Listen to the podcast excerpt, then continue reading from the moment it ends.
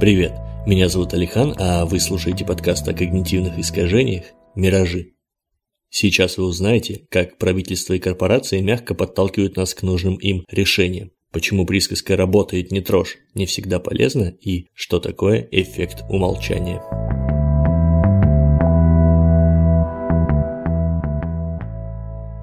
Однажды в Америке, в начале нулевых, двое ученых, юрист Касс Санстейн и будущий Нобелевский лауреат по экономике, а на тот момент просто когнитивист Ричард Таллер, взяли и доработали теорию из кибернетики – теорию подталкивания.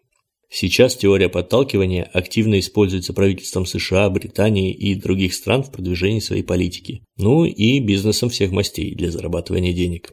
В самом простом изложении теория звучит так. Непрямые, незаметные подкрепления манипуляций позволяют управлять выбором людей лучше, чем прямые рекомендации или давление. Об одном из типов подталкивания, а по совместительству одном из эффектов фрейминга и будет сегодняшний эпизод. Я говорю об эффекте умолчания.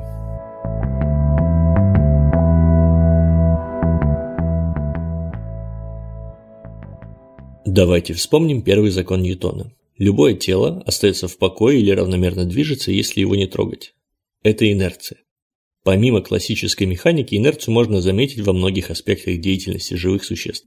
Природа не стремится убирать рудименты из тела человека или создавать нам глаза без слепых пятен, как у осьминогов. Лев не стремится убивать больше добычи, чем нужно. Человек же не хочет напряженно думать. Наш мозг эволюционно запрограммирован избирательно тратить энергию на когнитивную деятельность. Да, сейчас мы не испытываем недостатка в калориях, но когда условный охотник-собиратель бежал за своим условным оленем много тысяч лет назад, это было критически важно. Потратить минимум энергии, добыть таки пропитание и выжить, а не умереть от голода, потому что слишком много думал.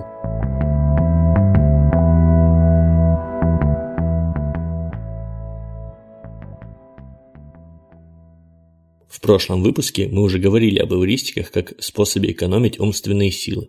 Одна из них – эвристика или эффект умолчания.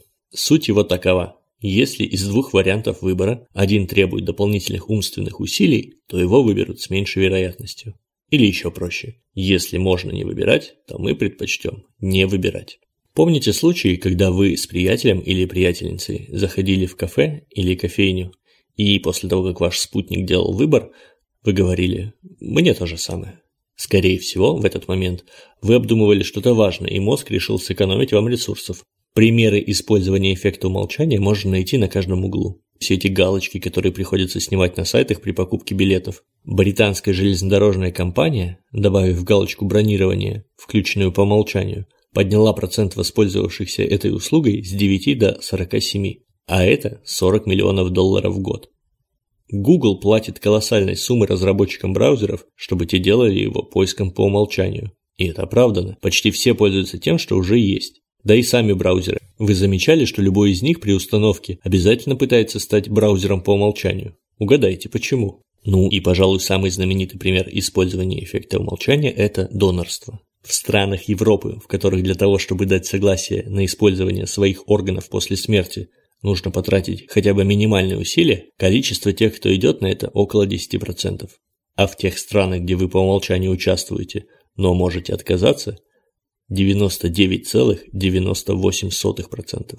Тут мы почти заходим на территорию социальных эффектов, потому что вариантом по умолчанию выступает тот, который одобрен большинством. Но об этом в следующих выпусках. Как применять эффект умолчания?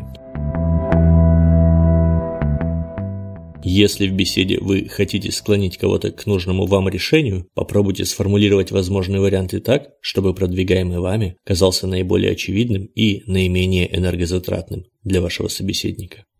Чтобы не потратить лишнего покупая в интернете, внимательно просматривайте варианты, особенно если какой-то уже услужливо выбран за вас. Такой выбор может оказаться искренней заботой и быть действительно лучшим, однако перестраховаться не помешает. Если вы хотите похудеть, возьмите себе тарелки поменьше. Как показывает практика, мы сыпем больше стирального порошка из больших пачек, берем больше конфет из больших коробок и съедаем примерно тарелку еды, каких бы размеров она ни была. Вместо того, чтобы каждый раз заставлять мозг принимать решение остановиться, позаботьтесь о том, чтобы посуда была небольшой.